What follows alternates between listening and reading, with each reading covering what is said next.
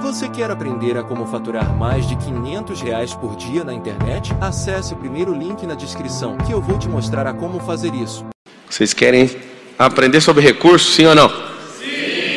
Então esfrega a mão assim, ó. Tem gente que se encanta com pessoas bonitas. Eu não me encanto com isso, de forma nenhuma. Tem gente que se encanta com gente inteligente. Eu também não me encanto com gente inteligente. Pablo, você está falando sério? Não, não me encanta, nem um pouco. Tem gente que se encanta com quem tem posse. Eu também não me encanto. Agora eu vou falar um negócio que me encanta. Que até arrepio aqui de pensar. Se eu achar essa pessoa, aí eu falo, essa aqui eu preciso colocar perto de mim. Porque é isso que faz qualquer governo virar exponencial. Eu vou te falar o que, que me encanta. Eu, qualquer um que tiver nesse auditório que tiver necessidade de conversar, vocês vão lá para o outro auditório, não converse aqui nesse ambiente que a frequência muda. As pessoas que mais me encantam, e eu paro para observar essas pessoas, são as gestoras de recursos. Quando a pessoa sabe que ela é um recurso, quando ela entende de gente, que gente é recurso, quando ela entende de dinheiro e aquilo é recurso, quando ela entende de time, aquilo é um recurso. Quando ela entende do passado, o passado é um recurso. Quando ela entende do futuro, o futuro é um recurso. Quando ela entende de tudo que é recurso, isso me encanta. Eu vi um, um, um careca sentado aí. Ele é um dos pilotos da nossa empresa de aviação. ele é um cara que eu gosto de estar perto, porque ele é um gestor de recursos. Eu vou contar para você. O que aconteceu? Eu vi ele sentado ali e veio na minha cabeça aqui. Não me chamou atenção porque é gente boa, não me chamou atenção porque é um bom piloto, não me chamou atenção nisso, não. Me chamou atenção de cara. Meu helicóptero ficava num lugar. E ele falou assim: Você sabe que você paga tanto no combustível aqui, e aqui pertinho tem um lugar melhor. E esse lugar melhor você vai pagar mais barato na garagem, vai pagar menos no combustível. Lá você vai ter não sei o que que vai limpar o seu helicóptero, que não sei o que, que não sei o que. Aí eu olhei, eu falei assim: esse cara é um gestor de recursos, ele não é um piloto de helicóptero. E aí ele foi, foi, fazendo as, me mostrando as contas. Lá é melhor para os pilotos, lá é mais barato. Lá eu posso pousar em vários lugares sem pagar. Às vezes você tem que pagar 800 reais, mil reais para pousar num lugar. E lá tem convênio. Aí ele fez uma lista, eu só chorei, limpei assim e falei: é isso que eu quero. Uma pessoa que cuide de um recurso que a gente tem, que é um helicóptero, dá muita despesa, mas um cara que conseguiu equalizar tudo isso. Aí, se ele tivesse a cabeça de piloto, ele ia ser só um piloto. E é muito bom você ser um piloto, né? Senão você também morre com esse trem. Só que ele é um gestor de recursos, ele provou isso para mim.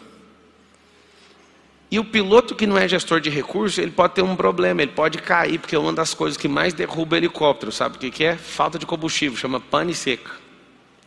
E essa pane seca, se o cara não administrar de recursos, ele vai como se não houvesse amanhã, mas o cara enjoado com recurso, ele olha muito bem no tanque. Não sei se você sabe, mas um, um grande comandante morreu por causa de uma besteira. Um tal de comandante Rolim. O, o cara que fundou a TAM, né, o dono da TAM. Ele nunca deixava ninguém abastecer. Ele nunca, nunca tem isso no histórico dele. O dia que ele deixa alguém abastecer, ele não checa, o helicóptero dele cai com pane seca.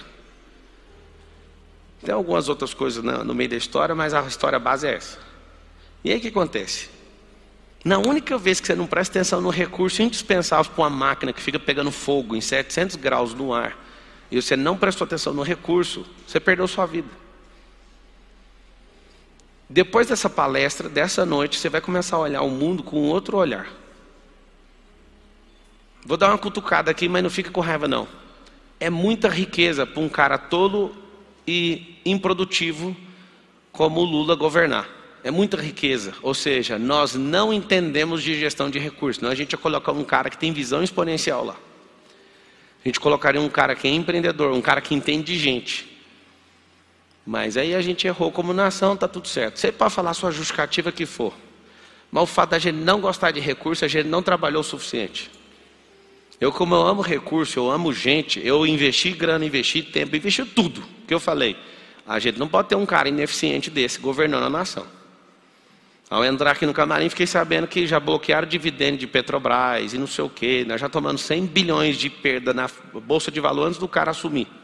que, que é isso? Alguém que não presta atenção em recursos. O jogo dele não é fazer essa nação prosperar. É um jogo ideológico de poder. E aí, quando você tem a sua visão de recursos, você vai olhar para dentro da política, você vai ter nojo. E eu vou falar uma coisa para vocês: o que mais me impressiona na política não é o tanto de ladrão, é o tanto de gente ineficiente. Que você olha para um ladrão, você sabe o que é o objetivo dele, ele tem um propósito, ele vai entrar lá para roubar. E aí você pergunta para o eleitor do ladrão, ele fala, rouba, mas faz, é outro que não entende de recurso. Agora, gente ineficiente é a pior coisa que existe. Ele, vamos supor, roubou, roubou um tanto lá, 10%, 20%. O que, você faz com o outro? Nem o outro eles não de tocar. Presta atenção na loucura que eu estou falando. Olha o que é ser ineficiente. Se todo mundo fosse ladrão do dinheiro público, eles não iam dar conta de roubar 30%, 40%, beleza. Mas faz agora de forma eficiente o resto. Eles não dão conta. Então não é o tanto que rouba que é o grande problema, é não ser eficiente com a gestão de recursos. Pablo, você falou uma loucura agora, eu estou te falando uma loucura. Se você só deixar de roubar e não roubar mais, a gente ainda não prospera. Porque não entendem de recurso. Porque se entender de recurso não escravizava o povo. Porque o que traz a prosperidade numa nação é quem? O povo. O que, é recurso, pelo amor de Deus? Deus é um recurso infinito, você vai colocar o nome dele, chama-se fonte inesgotável. Não tem ninguém maior que ele, ninguém mais poderoso, ninguém mais forte, ninguém é mais inteligente, ninguém. Então, nós temos que partir de um pressuposto. Todas as pessoas que são boas com recurso têm que chegar nessa fonte todo dia, porque você cansa, porque você se frustra, porque você fica sem energia, se você convive com gente negativa. Mas se você tem uma fonte que é inesgotável, isso vai mexer com você. É uma fonte que não para. Essa fonte criou as águas, o mar, a terra, os animais, criou tudo. E tirou da onde? Então vamos destravar o ápice, o ápice não, o núcleo, o Big Bang do recurso, tirou de dentro dele mesmo. A formação das galáxias, a formação da Terra, todas as coisas, saiu da onde? Dessa fonte inesgotável. Essa fonte tem um símbolo na Terra. O símbolo dessa terra, o símbolo dessa fonte inesgotável chama árvore da vida que, que é a árvore da vida? Lá no Éden, né, tinha lá divisão de quatro rios, era uma cidade quadrada. E tinha a árvore da vida e tinha a árvore do conhecimento do bem e do mal. Adão, para continuar na eternidade, mesmo estando na terra, precisava comer a árvore da vida, sempre para renovar a energia dele. A árvore da vida, ela foi tirada de lá, do Éden, e segundo a Bíblia, hoje está no paraíso. Tem um lugar chamado Hades, e nesse vale tem uma diferença. O Hades é, a, é, o lugar técnico onde fica a divisão do céu com o inferno, aqui na terra. Na verdade, o hall do inferno é, uma, é um lugar onde você vai esperando até inaugurar o negócio. Só que essa árvore da vida está lá. Então, um símbolo, presta atenção nisso. Por que, que sempre você vai ver eu falando sobre riqueza, eu vou falar de semente, de árvore, de fruto.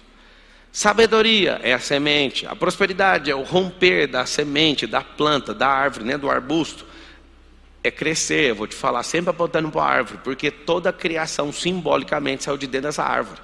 Os quatro rios, Pison, Gion, Tigre e Eufrates, saíram dessa árvore, nasciam no pé dessa árvore. Simbologicamente, essa fonte ela foi traduzida por uma, por uma espécie material que você consegue enxergar com seus olhos: a árvore da vida. Quem está anotando vai escrever assim: árvore da vida. Você vai pegar a vida de uma pessoa, aí você vai pegar a árvore, árvore genealógica. Você vai ver na eternidade, vai ter uma árvore que os frutos vão se renovar. Imagina você ter uma árvore que um mês dá jabuticaba, na outra dá, dá melancia na árvore. Aí no outro dá outro fruto, na mesma árvore. Essa é a árvore da vida. Ela tem todos os frutos, carrega todas as espécies, tudo vem dela. Só de você começar a entender isso, você vai falar: agora eu entendi, existe uma árvore. Adão precisava dessa árvore para manter-se na eternidade. Só que ele comeu a árvore do conhecimento do bem e do mal, perdeu acesso, aí colocaram uns querubins lá na porta do jardim e cessou. E a partir de agora você vai morrer. Está lá em Gênesis 6,3, certamente você vai morrer. É, se, não, em Gênesis 2, certamente você vai morrer se você mexer com isso aí. Depois saíram, começou a queda. O homem que mais viveu foi Matusalém, 969 anos. Adão viveu 800 e poucos anos.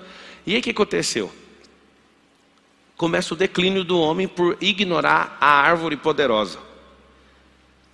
O primeiro pecado que teve no mundo não foi o pecado da desobediência. A maioria dos teólogos erram quando eles falam isso. O primeiro pecado do mundo foi não desfrutar. Como assim?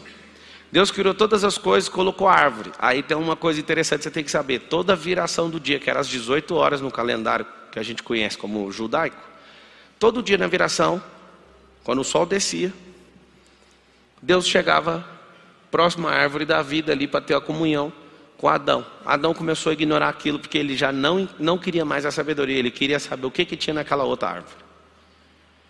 E aí que está o detalhe. Toda vez que você optar pelo conhecimento do bem e do mal, você vai pegar o ônus e o bônus do conhecimento do bem e do mal. Você olha para uma criança, a criança sabe que se ela entrar numa piscina sem souber nadar, ela vai morrer afogada? A criança sabe? O que é o conhecimento do bem e do mal? Ela vai conhecer isso. Lá dentro da, do jardim, com esse símbolo da árvore, isso nunca seria conhecido. Você só precisava sempre estar renovando no, no Kairos. Por que, que eu estou dando essa volta para você entender? Porque não existe você entender de recurso, você não entender a fonte dos recursos. No mundo espiritual, Deus, no mundo físico, a árvore da vida. Essa árvore da vida é assombrosa. Eu, eu estudaria, eu focaria minha vida entendendo isso. Eu fiz isso.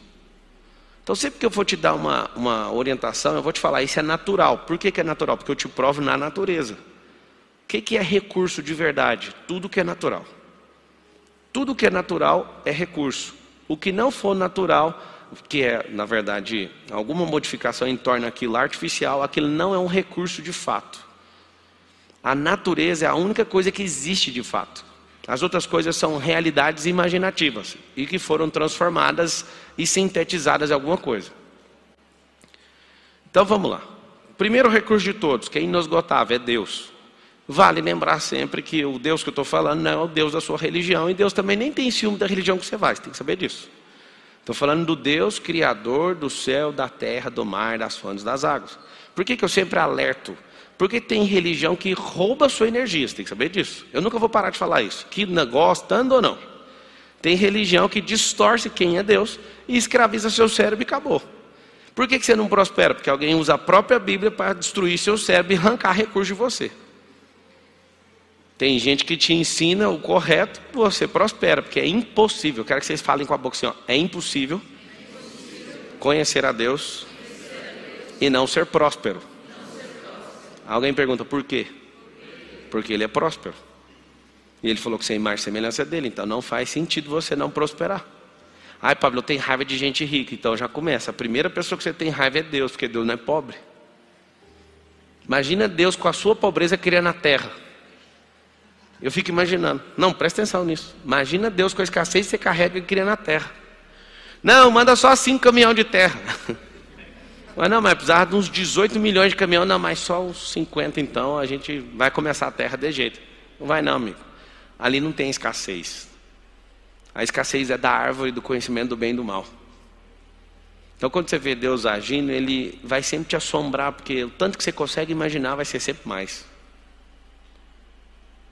Quando você fala assim, ah, eu sou feio, de verdade, você, não, você precisa comprar uma tinta Coleston, você precisa de umas coisas lá da Jequiti. Se você der um jeitinho, você vai ver, vai aparecer um negócio de novo. Na verdade, você não é feio, você é mais semelhança dele. Agora, seu coração está de um jeito e isso, atra... isso coloca seu rosto de outra forma. Porque Salomão fala que o coração alegre aformoseia o rosto. E o contrário também é verdadeiro. Agora, você vive num tempo. O tempo de hoje exige maquiagem. Então, você não está com maquiagem, o padrão psicológico fala, você está feio. Você não está. Aí vem a revolta. Há 20 anos atrás começou a explosão. Vamos todas as mulheres colocar silicone. Vou dar uma dica para vocês que querem colocar silicone, tá? Vocês pagam 15 mil, 20 mil, 30 mil para tirar 80. E agora tem uma moda nova. Nós precisamos tirar o silicone. E tem gente que fala, não vou sobreviver enquanto eu não tirar, eu vou morrer a qualquer momento se eu não tirar o negócio. A pessoa colocou isso para dentro, porque todo mundo estava colocando, aquilo não é natural. Naturalmente, o que não é natural vai te cobrar alguma coisa, você tem que lembrar disso. E agora está tendo um outro movimento, transplante. E tem gente que decidiu, não quer nem saber. Se não tirar, não vai ter paz mais de espírito, nem de alma, nem de corpo. Aí vai ter que tirar. Por que, que essas coisas acontecem de tempos em tempos? Porque as pessoas não entendem de recurso. Ah, papo, você está falando besteira. Não, não estou falando besteira. Eu quero que você entenda o seguinte: se a sua cabeça for natural, as suas decisões também serão naturais. Tudo que você quiser fazer na artificialidade vai te custar um pouquinho caro. Vai, vai custar caro. Então vamos lá. A fonte é o recurso mais poderoso que existe. Ninguém ganha dela. Segunda. Qual é a segunda fonte melhor? Qual que é o segundo recurso mais poderoso que existe na Terra? Responde vocês para mim. Qual que é? Qual que é? Quem? Quem? Eu não estou ouvindo tempo? Vai, chuta outro. Conhecimento. Conhecimento. Eu estou perguntando o segundo. O primeiro, vamos todo mundo. O primeiro recurso é Deus. A pessoa vira e fala: Eu sou ateu. Deus continua sendo o primeiro recurso. Aí ele fala: Mas eu não acredito. então, não mudar nada. É, mas eu nunca vi. É tão simples quebrar esse argumento seu de nove anos de idade. Imagina você que é filho de um cara. Quer ver? Tem alguém aqui que não conheceu o próprio pai? Levanta a mão, aqui presencialmente. Tem alguém? Uma pessoa. O fato de você não ter conhecido seu pai, seu pai não existe por isso? Ele existe, não existe? Mesmo que ninguém tivesse dado notícia a respeito dele, ele existe do mesmo jeito. Olha o ateu. Eu não conheço Deus, eu nunca vi Deus. Vê parar que jeito. Não faz sentido isso, isso é antinatural. Pode ser o ateu mais famoso do mundo a fonte continua existindo. Ele só, você só não abriu sua cabeça ou seu coração para isso. Mas você tem que entender que alguém criou esse negócio. É, mas o Darwin falou. Então vamos fazer o seguinte: vamos estudar a história do Darwin. Aí eu pego o livro. Darwin, igreja anglicana, revoltou com Deus. Está na história do Darwin. Eu amo quando alguém fala, é, mas os mais intelectuais. Os mais intelectuais não aguentam nem dois minutos de conversa. É, não aguenta porque já morreu. Se tivesse vivo, ia morrer no meio da conversa. Vamos lá, Darwin. Era anglicano, era cristão. Tem treta com Deus porque perdeu a mãe. Porque depois começou a revoltar com religião, e religião às vezes tem uma tendência a você ficar de jeito mesmo. Aí ele vai e pega um apelido, né? um cara que revolta também contra o pai dele, e ele pega um apelido de matador de Deus. Aí ele cria uma linha filosófica, científica, que a ciência tinha que ser matemática, só que a maior linha da ciência é filosófica. Não sei se vocês sabem disso. E aí o que acontece? Quando você vê um cara desse querendo provar que a gente veio do ancestral, do primo, do irmão do macaco, só para desvincular a nossa filiação de Deus, ele lança um grande movimento no mundo daqueles que não precisa chamar Deus para reclamar nada nem para pedir nada. Por que, que eles fazem isso? Se a humanidade não tiver certeza da sua filiação e da sua identidade naquele que é o Criador e a fonte mais poderosa de recurso, você também não vai explodir. Vamos lá, quem que é seu pai? Aí a pessoa fala, um macaco. Você vai reclamar o que para o macaco? Que oração você vai fazer para o macaco? É o ser sozinho na braquiara, meu filho. É, nós viemos, sabe de quê? Dos, das rãs e dos girinos. Vai reclamar para quem? Vai pedir ajuda para quem? Você vai ter fé em macaco? Imagina uma pessoa com fé em macaco. Ela passa do lado do macaco, o macaco pede comida para ela. Tipo, como é que vai ter fé num ancestral desse, meu Deus? Isso para você entender. Ignorar o recurso da maioria das pessoas. O que é a segunda fonte de energia mais poderosa? Eu queria falar você, mas você sem sua identidade é igualzinho um tijolo. Eles usam você para uma obra. E é só isso que serve. Agora, quando você é identidade, meu amigo, você é uma mina inesgotável, porque você com a sua identidade conecta na fonte mais poderosa que existe. Eu queria que você repetisse. Você que está na internet, você vai escrever assim: ó, eu sem a minha identidade, eu sou um tijolo. Ou seja, alguém me escolhe a hora que quiser para pôr na obra que quiser. É, eu trabalho numa grande empresa. Todo mundo fala isso. Eu falo, você está fazendo o que? Ela está dominando, está aprendendo o quê? Não, eu só trabalho. Eu falei, não, você é um tijolo lá. Não tem nada de errado. Agora, que hora que esse tijolo vai sair de lá? Que hora que esse tijolo vai se demolir, desconstruir, para virar barro e ser modelado na mão do oleiro? Gostou dessa ou não? O tijolo foi queimado e criou aquele formato, ou seja, seu cérebro é o formato de tijolo. Fizeram aqueles seis buracos para caber o dedo do pedreiro. Você foi inserido numa obra que você nem pediu. Você acha que tijolo escolhe para onde ele vai? Escolhe ou não? Tijolo não escolhe para onde ele vai. Agora, na hora que ele desconfia que ele é mais semelhança do Criador, ele tem que ser sacado dessa obra. Chega uma hora que você vai ter que sair. Aí você vai ter que quebrar o tijolo inteiro, vai ter que subir a temperatura e começar a derreter aquele tijolo. Por isso que você veio do pó da terra. Só que alguns aqui estão no formato de tijolo. E tem um orgulho, porque é, sua mãe fala para todo mundo que você trabalha nessa grande empresa. É, meu filho passou no Banco do Brasil. Na década de 90, meu Deus do céu, você fala que trabalhasse no Banco do Brasil, você era a pessoa mais inteligente do mundo. Enquanto você não entender quem você é, que é o segundo maior recurso, você sem entender quem você é, não vale absolutamente nada. Ou melhor, vale o preço de um tijolo. Alguém aqui, quanto que está o milheiro do tijolo furado? Sabe achar aí? Alguém na internet? O milheiro do tijolo furado está quanto? 250? É, o tijolo. Olha lá, tá ali, ó, abriu ali o, o 289 no Mercado Livre, um milheiro, 14 por 19 vezes 29. Aí você pega 289 e divide por mil. Você vê o valor que tem um tijolo numa obra. Não, eu trabalho. Não. Você pega, só um pouquinho, vou pegar o valor do milheiro de tijolo, vou dividir por mil. Quanto que custa o tijolo? 29 centavos custa o tijolo. Esse é seu valor em qualquer obra que você tiver inserido, se você não tiver sua identidade. Porque quando você tem, você fala assim, só um pouquinho, deixa eu tirar esse tijolo aqui. Já aprendi demais. Vou lá e destruo esse negócio. Eu amo ver gente. Tem 10 anos que eu trabalho em tal lugar. Eu sei como é que é. Esse é um tijolo orgulhoso. Primeira fonte, então, é Deus. Segunda, você sabendo quem você é. Porque se você não souber, é só um tijolo. E é para todo mundo escrever aí, ó. Na cidade da, da irmã aqui é R$ 1.500 o milheiro. Deus me livre. Deus me livre. Você sabia que tem gente que atravessa estado com caminhão, compra os materiais de construção, né? Porque é muito caro. Olha lá, na Bahia é 1.300. Meu Deus, por isso que o povo faz de pau a pico os trem lá. Olha lá, eu sem minha identidade sou como um tijolo. Olha lá, agora achou 269 sem frete. O frete é 700 reais. O que acontece? Descobrir uma fonte inesgotável. Se você for um pouquinho inteligente, se você é muito não. Se você tem uma fonte inesgotável, você vai querer ficar longe dela? Sim ou não? Tá. O que que algumas pessoas ensinam? Que quando você erra, você fica longe da fonte. É mentira. Quando você erra, é uma grande oportunidade de você chegar mais perto da fonte, porque a fonte não é limpa, não para de jorrar água. Se ela não para de jogar água, qualquer coisa suja lava lá. Aí a pessoa fica com vergonha, porque ensinaram você a ter vergonha quando você está ruim. Mas é aí que você precisa. Vinde a mim os que estão descansados e sobrecarregados, que eu vos aliviarei. E aí é o contrário. As pessoas quando erram querem fugir de perto de Deus. Eu sou o contrário. Como a fonte é inesgotável e eu sem ele sou esgotável, eu falo, mas é agora que eu preciso. Alguém fala, mas você é um sem vergonha. Não, você não precisa falar. Eu mesmo falo, eu sou um sem vergonha. Que anda por princípios. Mas que quando erro eu falo, eu tenho uma fonte que não me nega nunca. Eu tenho uma fonte que é infinita. Eu sou finito. Aqui na terra.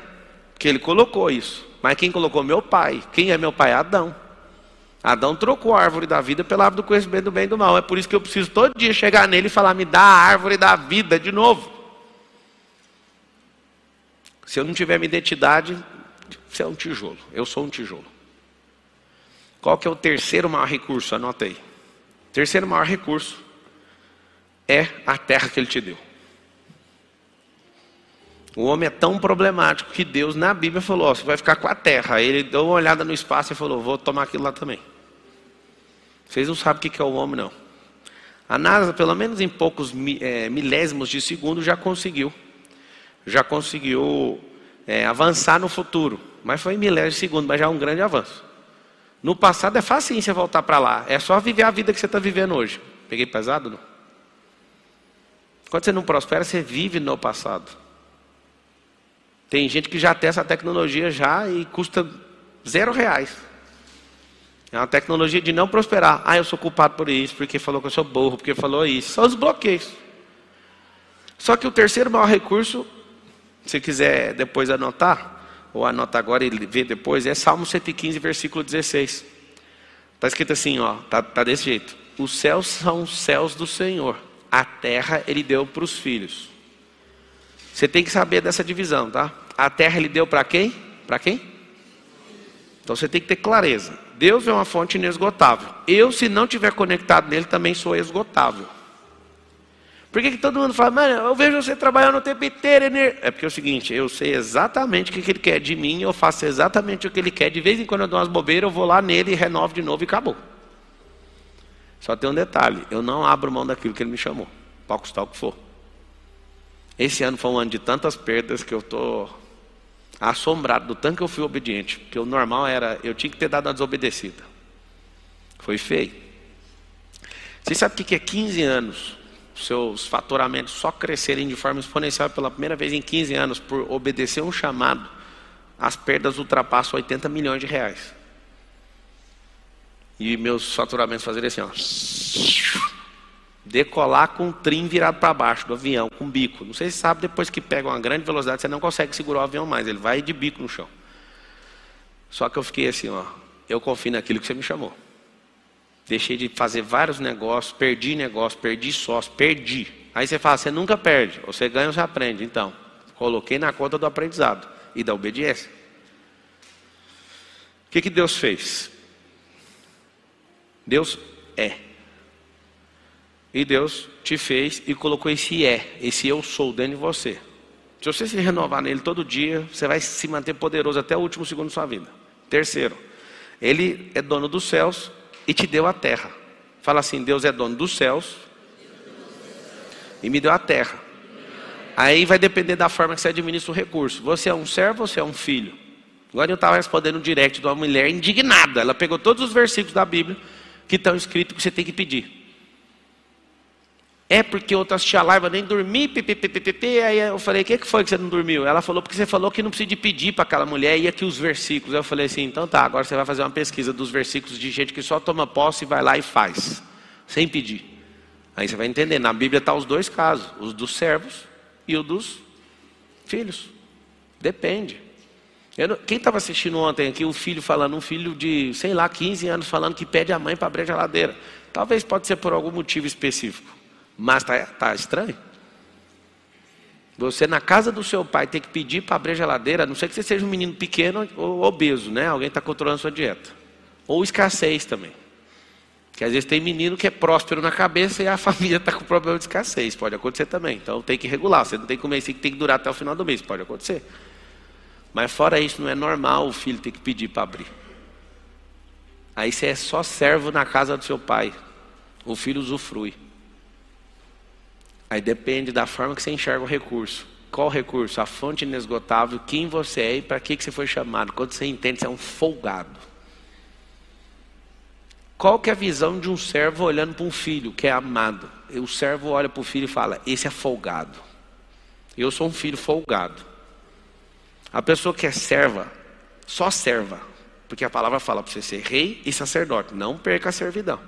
Porque senão você vai falar: Deus, é o seguinte, eu não vou te obedecer mais, não, deixa que eu resolvo. Você é servo, só que você é filho.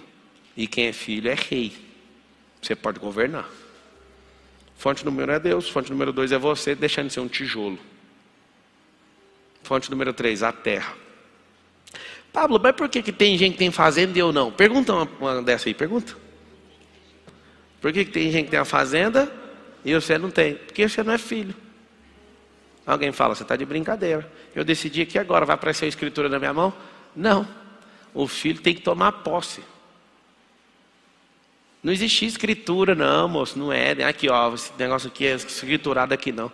Foram as convenções que foram determinando o tamanho do território de cada um. Vocês que ficam impressionados com terra, quando vocês forem voar assim, ó, e ficar olhando o tanto de terra que tem, você fica sem entender o porquê que tanta gente não tem um centímetro quadrado no, na, na vida. É terra demais. Aí não sei se você sabe, olha o que é tomar posse. A maioria das terras de hoje no Brasil, que são escrituradas, foram tomadas por invasão. Sabem disso ou não? Os grandes bairros que você já ouviu falar aqui de São Paulo, de vários estados, as pessoas moram hoje naquilo que é o supra-sumo daquela cidade, aquilo tudo foi invasão no passado. A terra é tão grande do Brasil que pode invadir, vai invadindo e ninguém nem sabe. O Bolsonaro, em quatro anos, deu 420 mil escrituras para as pessoas e nos últimos três governos somados eles não chegaram nem em 30% desse tanto de escritura que o Bolsonaro deu. Por que, que alguém não quis dar escritura nos outros governos? Senão você fica poderoso, então você pode fazer financiamento, senão você pode vender, a gente quer te manter cativo. Quando você for entender a cabeça de governança, você vai saber o porquê que essas pessoas não dão uma escritura para alguém. A terra do filho, o que, que o filho tem que fazer? Tem que exercer posse, tem que exercer governo, senão você vai perder ela. Você perde a terra. E não entender agora, agora você vai fazer aí. Ó. A terceira é a terra como um todo. A quarta é entender os recursos que a terra carrega. Deus te deu um solo para você governar nele. Só que a ignorância, por exemplo, fez com que milhares de anos as pessoas não entendessem dos recursos que estão guardados dentro da terra. Tem uma coisa que vai chamar muita sua atenção. Eu não sei se você está com a cabeça pronta para entender, mas no dia que eu entendi, eu não queria falar nada com ninguém um ano. Na palavra fala que o trono de Deus é de marfim revestido de ouro. Aí eu tenho uma pergunta para todo mundo aqui, vocês que têm parentesco, amizade com Salomão. Se o trono do Deus vivo fica no terceiro céu, é de marfim revestido de ouro, da onde que ele tirou essa matéria, sendo que o trono vem antes da terra? Só vocês que têm parentesco aí de 3 mil anos mais ou menos com Salomão, responde isso aí para mim. A palavra fala o seguinte: que o trono de Deus é um trono de marfim, revestido de ouro e com bola de fogo e que anda pelo espaço. Em três dimensões. O céu 1 um é o que a NASA dá conta de ver. O céu 2 é de potestade. O terceiro, o céu, é onde fica a eternidade, é onde a gente fica louco para acessar. Eu te pergunto: esse trono é descrito como marfim revestido de ouro. Quem foi feito primeiro, a terra ou o trono de Deus? Responde assim, só você que foi no MEC. Quem foi feito primeiro, o trono de Deus ou a terra? Claro que é o trono. Então Deus colocou ouro aqui. Da onde que vem um ouro? Você quer meu grilo? É que as coisas que você fica preocupado não vai te levar a lugar nenhum, porque nem se trata de recurso, porque você só fala de escassez o tempo inteiro. Mas na hora que você abrir sua cabeça, verdadeiramente você vai assombrar com coisas que nem os grandes cientistas nunca pararam nem para analisar. Quando fala, Deus é o dono do ouro e da prata, e de tudo. E sempre você vai ver referências na Bíblia. O próprio Lúcifer, que você conhece como Lúcifer, que era um anjo de luz, ele era carregado de pedras preciosas. A nova Jerusalém, que por enquanto para nós é espiritual, é forrada de ouro no chão. O Éden tinha um ouro, o trono é de ouro. Aí você anota, se quiser pegar o código. Ouro aponta para a glória de Deus. Por que, que o diabo entrou na cabeça de todo mundo de séculos e séculos, de geração em geração, falando mal de riqueza? Porque a riqueza, se você não compreendê-la, você vai ficar afastado de Deus e vai culpar Ele. Uma pessoa que sai de casa para assaltar outra, ela não está querendo tomar só a sua coisa, ela quer falar com a alma dela, ela quer afrontar Deus. Ela está falando assim, ó, o ladrão, ele, no inconsciente dele, é isso que acontece. Ele está mandando um recado para Deus, você prosperou só essa pessoa e eu não, e eu vou tomar essa prosperidade na força, para afrontar o Senhor, porque a culpa é sua. Não, a culpa é sua, que você não entendeu que você é filho. É por isso que você rouba os outros. Escuta. Quando você entende que as coisas vieram antes da formação da terra, Deus colocou as coisas na terra, como se Ele estivesse fazendo uma formação de bolo. Eu posso te falar que pelo levantamento dessa geração, ah, eu estou fazendo uma pergunta aí no YouTube. Você gerencia bem seus recursos? Sim, faço multiplicar, deu 30%, só mantenho o que tenho, 26%, e sou ruim em gerenciar recursos, 44%. Muito bom, hein? Vocês estão assistindo no YouTube, dá para você votar aí a maioria está falando que é ruim gerenciar recurso. É por isso que não prospera. Eu nem cheguei no negócio do tempo ainda. Do tempo, então, vocês vão assustar. Vocês querem ser bons em gestão de recursos, sim ou não? Sim. Eu vou te falar, vai sobrar mais tempo. Como? Existe de fato o trabalhe menos, prospere mais.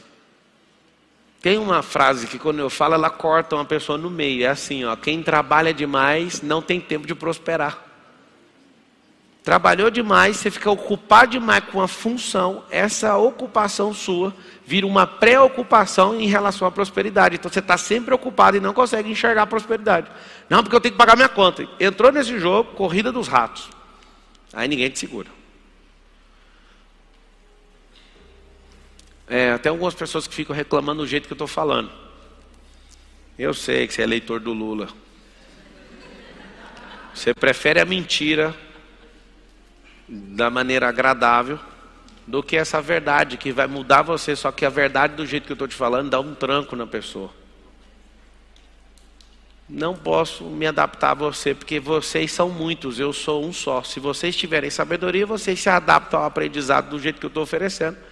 Não gostou, vai seguir o Instagram de política para ver se prospera. Pablo, você, você tinha que ser menos grosso. Não, quanto maior a sabedoria, maior a espessura. Quanto maior a sabedoria, maior a riqueza. Quanto maior a sabedoria, vai ser tudo muito maior. O que, que a pessoa chama a outra de grossa? É porque o cano do cérebro é tão fino que a sabedoria não passa. Aí fala, é grosso demais. Então, é você que tem que alargar a espessura do seu cérebro. Não é a pessoa que tem que afinar para ver se entra na sua cabeça. Eu sei que vocês que têm problema aí com sexualidade não foi tratado, fiquei emocionado quando eu falo essas coisas. O primeiro recurso é Deus, o segundo sou eu, ativado. O terceiro é a terra. O quarto, o que tem escondido na terra. Aí eu te pergunto, o que, que tem escondido na terra? Você sabia que várias gerações nunca imaginaram que tinha ouro debaixo da terra? Tem um negócio que foi descoberto há pouco tempo, chamado bauxita. 8,3% do peso terrestre é de bauxita. O volume total do globo, ou do disco, é bauxita. Só que a vida inteira ficou sem saber. Você, por exemplo, foi para a escola, saiu e não sabe para que serve a, a bauxita. Bauxita é alumínio. Só que eu fico encantado, sabe com o quê? Porque tem coisas debaixo da terra que ainda não foram descobertas. Aí alguém fala, é o homem que é ignorante. Não, Deus que é bom demais. Ele colocou e você não quer saber. E eu te falo que o jeitinho que é a terra, escondido riquezas dentro dela, sua cabeça é exatamente igual, porque a matéria que criou aquilo foi colocada dentro de você, porque você foi tirado de lá, e a arquitetura é a mesma. Se você olhar para a frequência cerebral, você vai olhar para a foto. Isso é, isso é impressionante. Eu sugiro que você estude isso aí. Se você olhar para as galáxias e olhar para dentro do cérebro, como ele funciona, frequentemente falando, o desenho é igual. Igual. Aí você olha para a composição da Terra. Eu te provo agora. Por isso você tem que olhar para a natureza. 70% da Terra não é água do planeta? E do seu corpo? Também. Pablo, tem riquezas na Terra. Em você? Também. Por que, que Deus fez a terra desse jeito? E você parece com a terra? Se a, vocês têm alguma dúvida que a terra é pobre? Você olha para a terra, você vê algum traço de pobreza? Não tem, né? Eu vou te falar que jeito que é. Se não tiver filhos governando a terra, a terra ela começa a, aonde poderia plantar, vira só capim. Só que a riqueza da terra é tão poderosa que o capim é riqueza para gado. Olha que loucura. E se não tiver gado, aquilo vira uma selva, vira riqueza atmosférica. Aquilo, num processo de fotossíntese, aquilo muda a micro-região ali, muda o clima regional.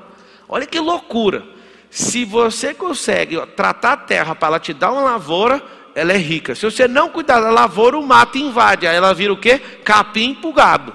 E se você não colocar gado, ela vai virar selva. A selva vai ser rico para continuar aumentando a, a, a flora, o ecossistema e a fauna toda junta. Isso vai trazer enriquecimento micro-regional climático e não vai parar de ser rica nunca. Você olha para a terra, você fica abismado, mas se eu não der conta de governar, ela vai se readaptar, porque a riqueza, fala com a boca assim, ó, a riqueza é natural.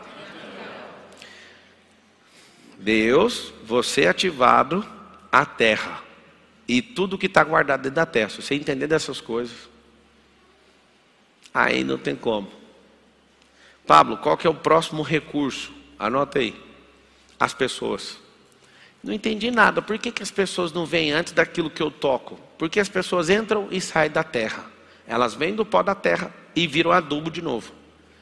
Então a terra veio antes. No processo criacional, Deus fez a terra antes do homem. Você sabe disso, não sabe? Sabe ou não sabe? O que, que significa? Quando Deus foi criar as, todas as coisas, as coisas materiais, teve o start na criação. Deus, com a sua sabedoria, criou tudo o que a gente precisava e por último colocou a gente. E por último ele falou: vamos ter relacionamento. Foi isso que ele fez. O sétimo dia significa isso. Deus poderia ter criado um homem no primeiro dia, sim ou não? Só que faltaria recurso para o homem sobreviver. Olha que loucura.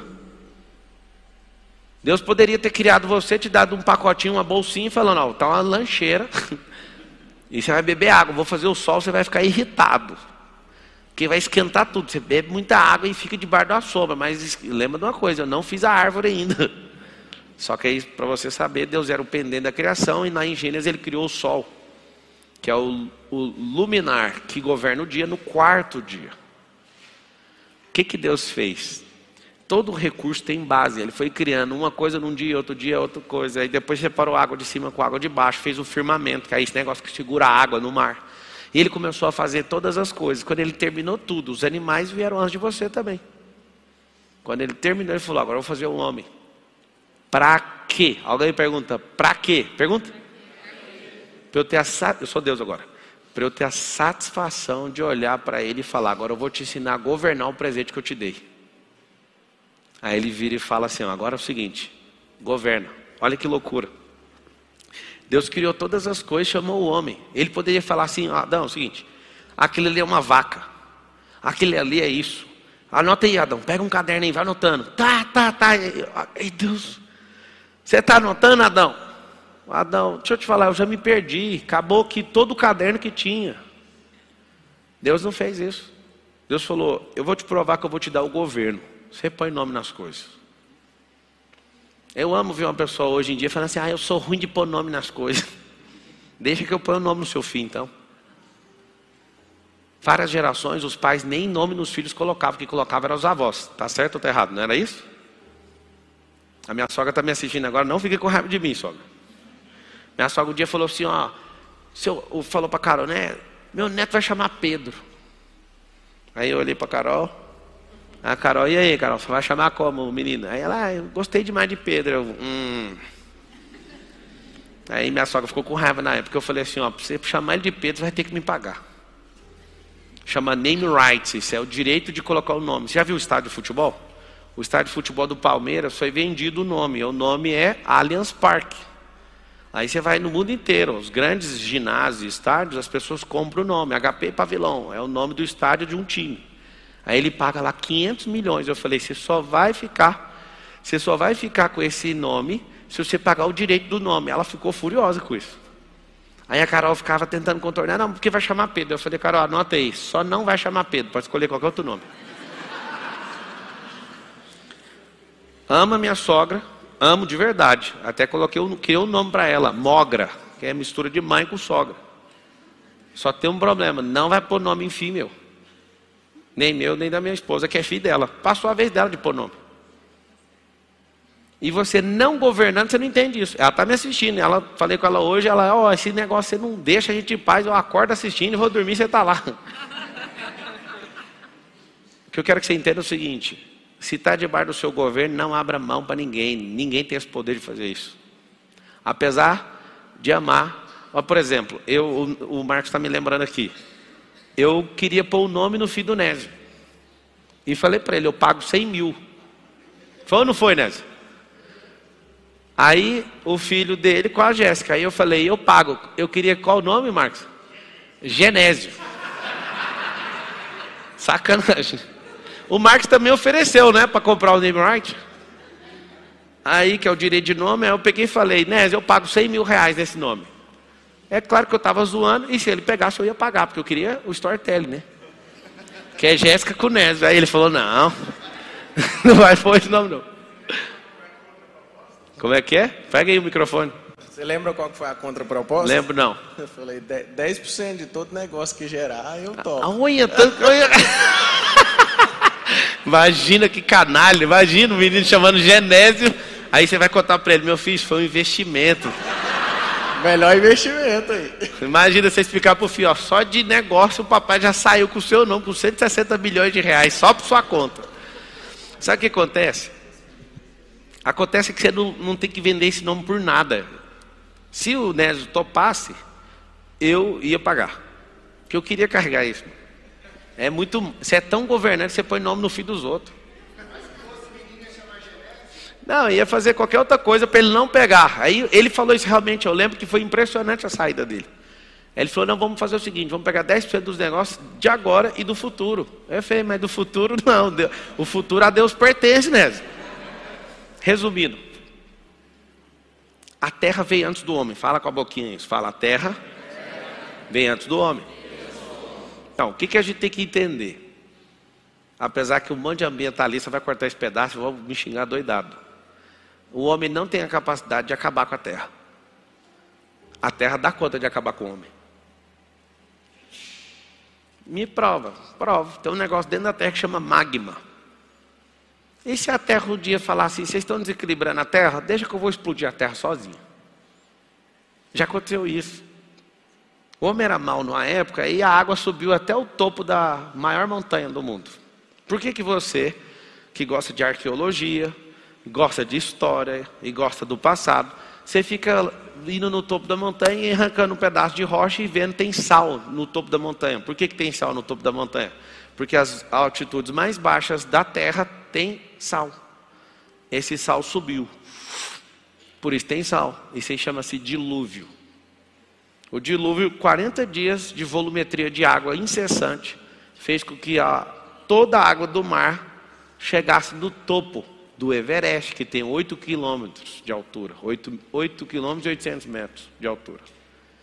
Então a Terra teve um problema, a Terra foi resetada. Aí você pega e analisa. Isso já aconteceu regionalmente em alguns lugares, igual Sodoma e Gomorra.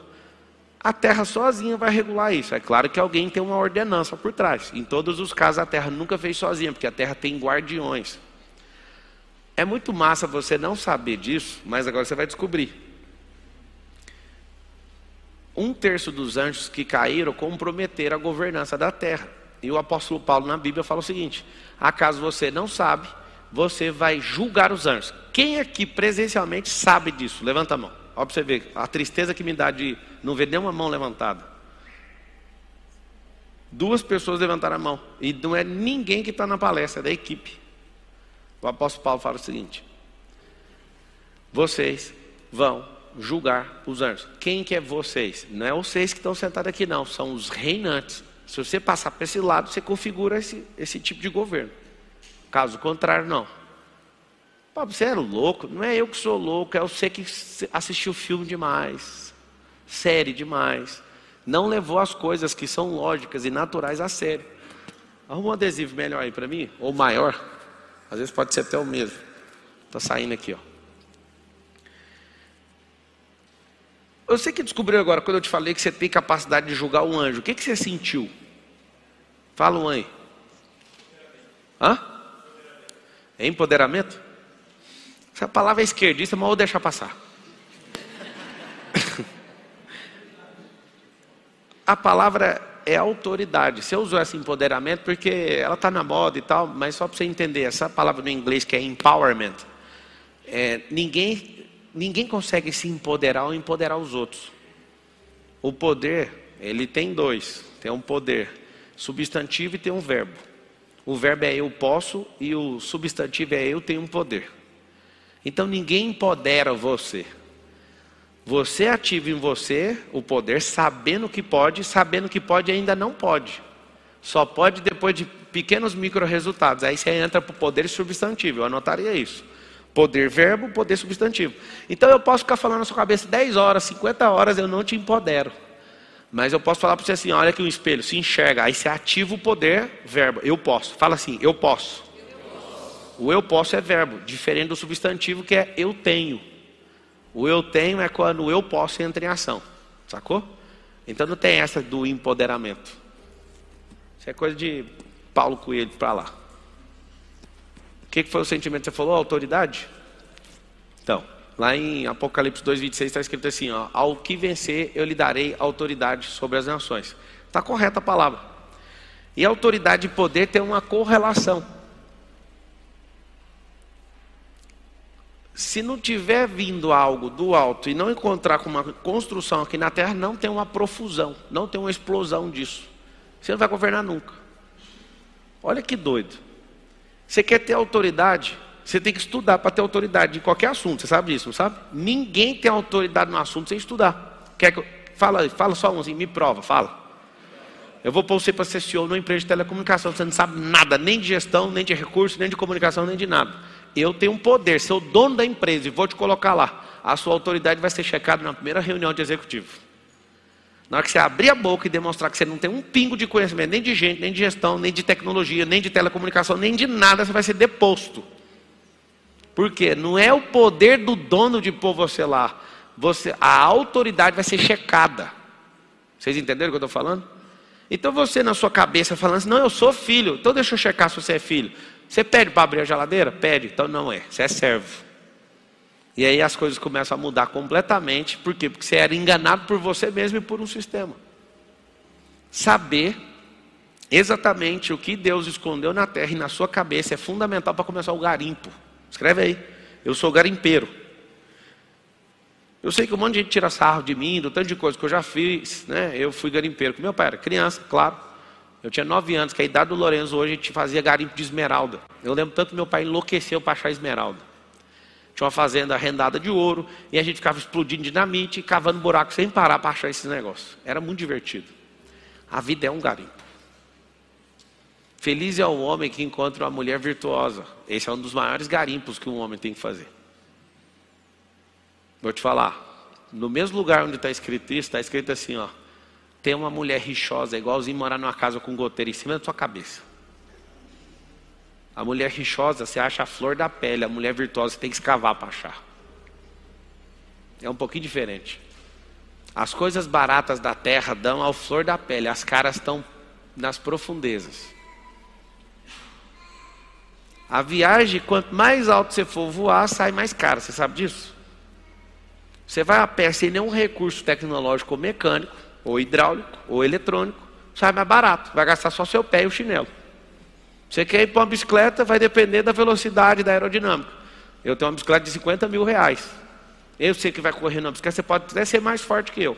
Você pega uma bicicleta de mil reais, você quer competir comigo, você tem que saber, você pode até ser mais forte, só que você não vai aguentar. Porque a sua bicicleta vai pesar 30 quilos de parafernália, a minha bicicleta, meu filho Miguel ergue ela, de fibra de carbono inteira. O que, que significa isso? Depende do recurso que você tem. E quanto mais rápido, mais caro. Quanto mais alto, mais caro. Isso serve para pressão negativa subindo e pressão negativa descendo. Tudo vai depender do recurso. Quer ir muito profundo, tem que ir de submarino. Quer ir muito alto, tem que ir de espaçonave. Então tudo depende do recurso. Está claro ou não? O que você vive hoje depende do, de ter entendido do recurso. Tem gente que garimpou pessoas no meio do caminho, achou. E ficou rico por causa disso. Aí o nome técnico que a gente dá para esse tipo de recurso chama-se networking. Se você não quiser usar o nome em inglês, que é rede de relacionamento, fique só com o português. Relacionamento.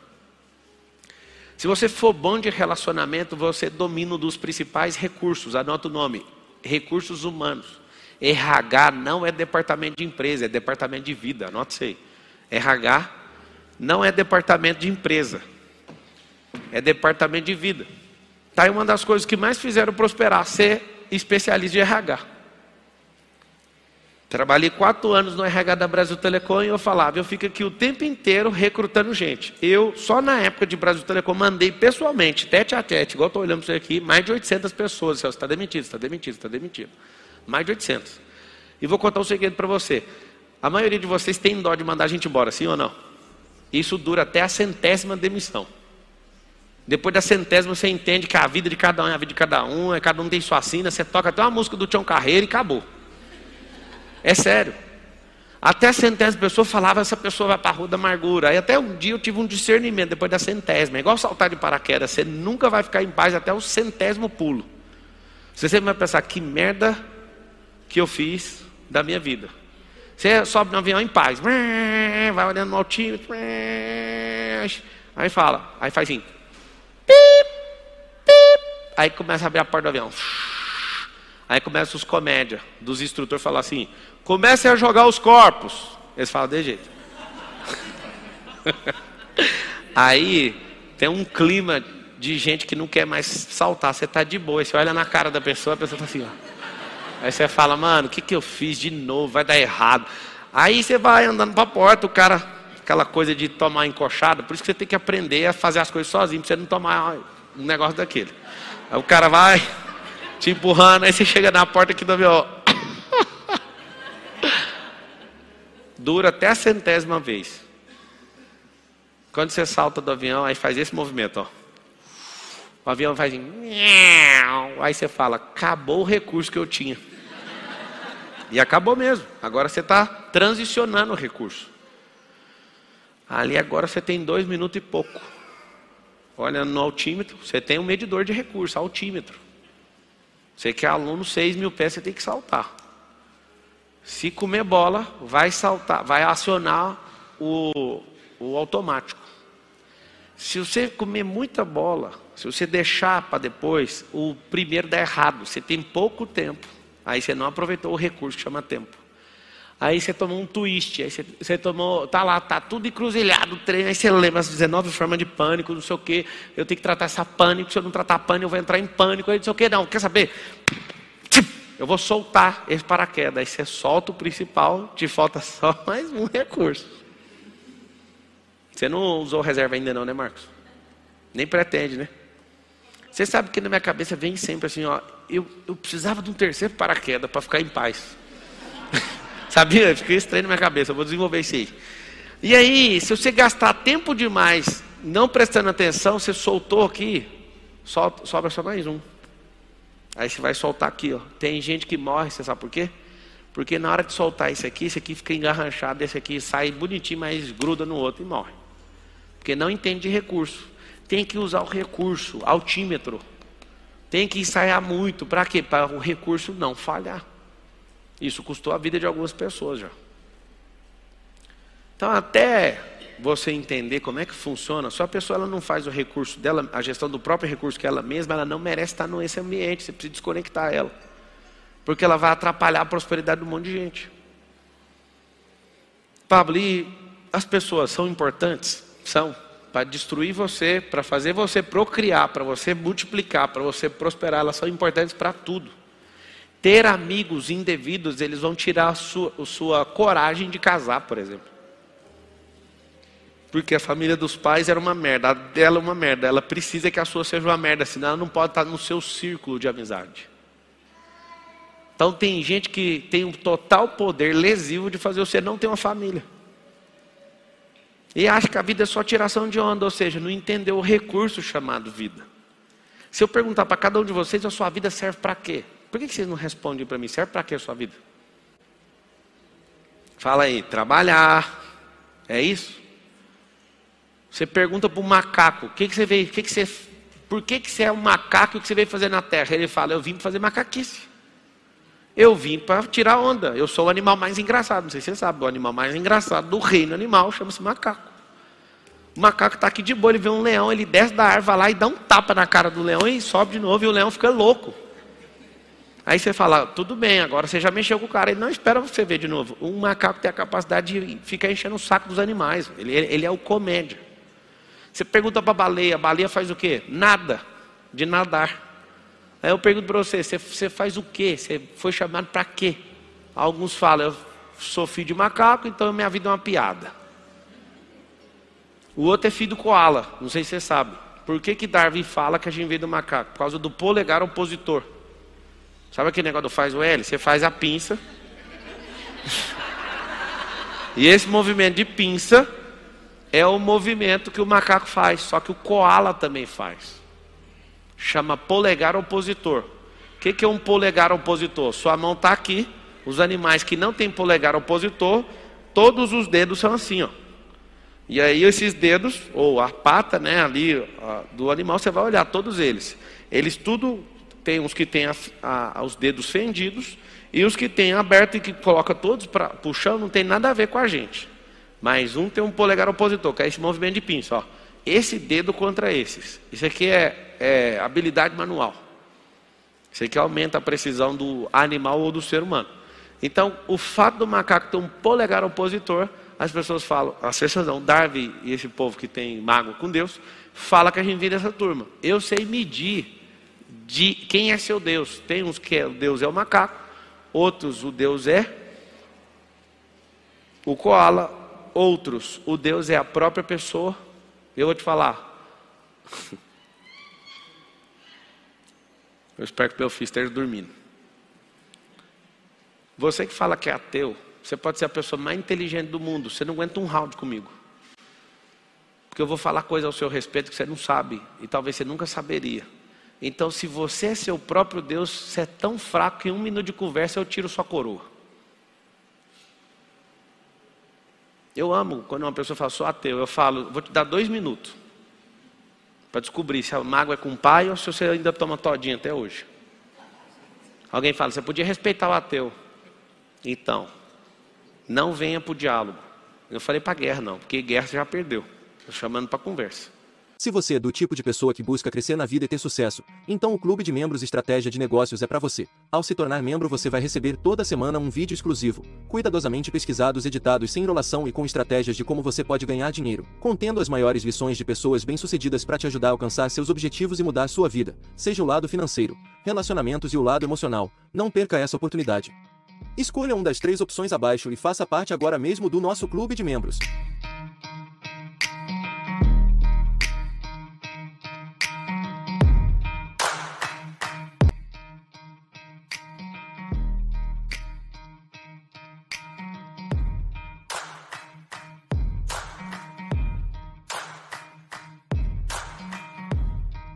Gostaria de viver de YouTube, fazer seu próprio horário, trabalhar de onde você quiser e principalmente gerar muita receita? Finalmente a gente lançou o Viver de YouTube, que é o único treinamento no mercado que vai te acompanhar do absoluto zero até a criação do seu canal de sucesso. Basta garantir sua vaga clicando no botão abaixo para começar seu império no YouTube, hein?